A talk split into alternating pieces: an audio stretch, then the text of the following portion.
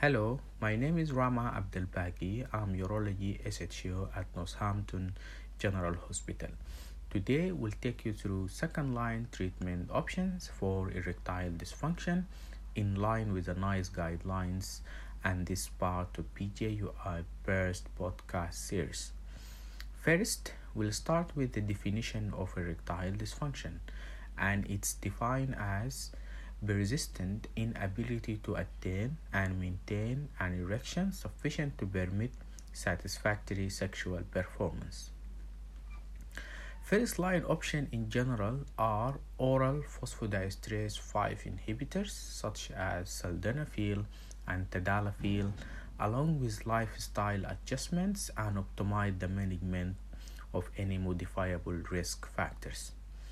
Second line options indication are failure of first line option or where phosphodiesterase 5 inhibitors are contraindicated such as in patient with a high cardiac index and patient using nitrate.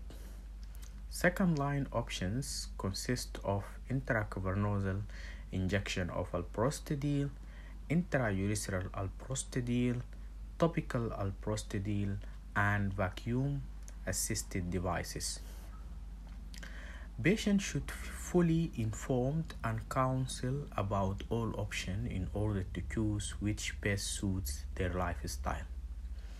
We'll start with intracavernosal injection of alprostadil and we'll first the mechanism of action of alprostadil and basically it's act on specific receptors of surface of penile smooth muscle cells to stimulate adenylate cyclase, which is an enzyme catalyze conversion of ATP to cyclic AMP.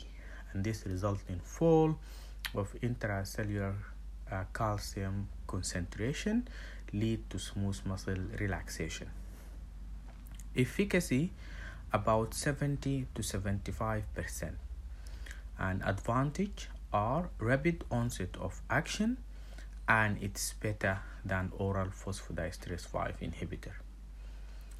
General side effects are bruising uh, at injection site and sometimes it doesn't work at home due to technical failure so patient needs more teaching about how to use it and there is less than 2% risk of developing priapism.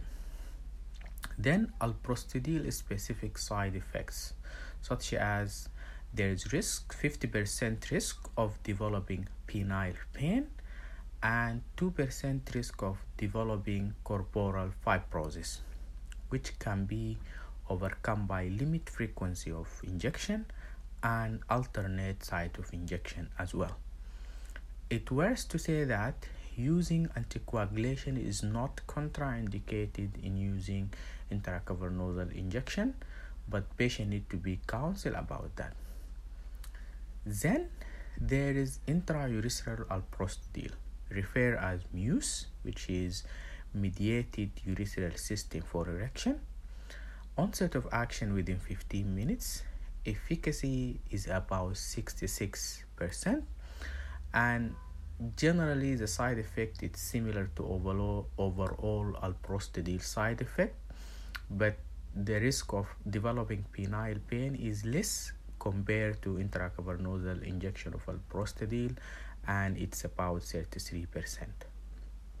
Topical alprostadil, same action and generally same side effect and its efficacy is less than uh, intracavernosal injection of alprostadil. Finally, vacuum devices and basically it consists of cylinder pump and constriction ring. Erection with a vacuum assisted device is different from the normal erection as there is no any active relaxation of penile smooth muscle but engorgement of all tissue compartment. Advantage of this is the penile erection will look larger than the natural erection contributing in patient satisfaction onset of action within 2 minutes and ring should be removed after maximum 30 minutes but there is no any limit of frequency of using of vacuum devices. Side effects are flaccid proximal corpora as erection extend from the glans of the penis to level of the constriction ring. This lead to unstable erection sometimes.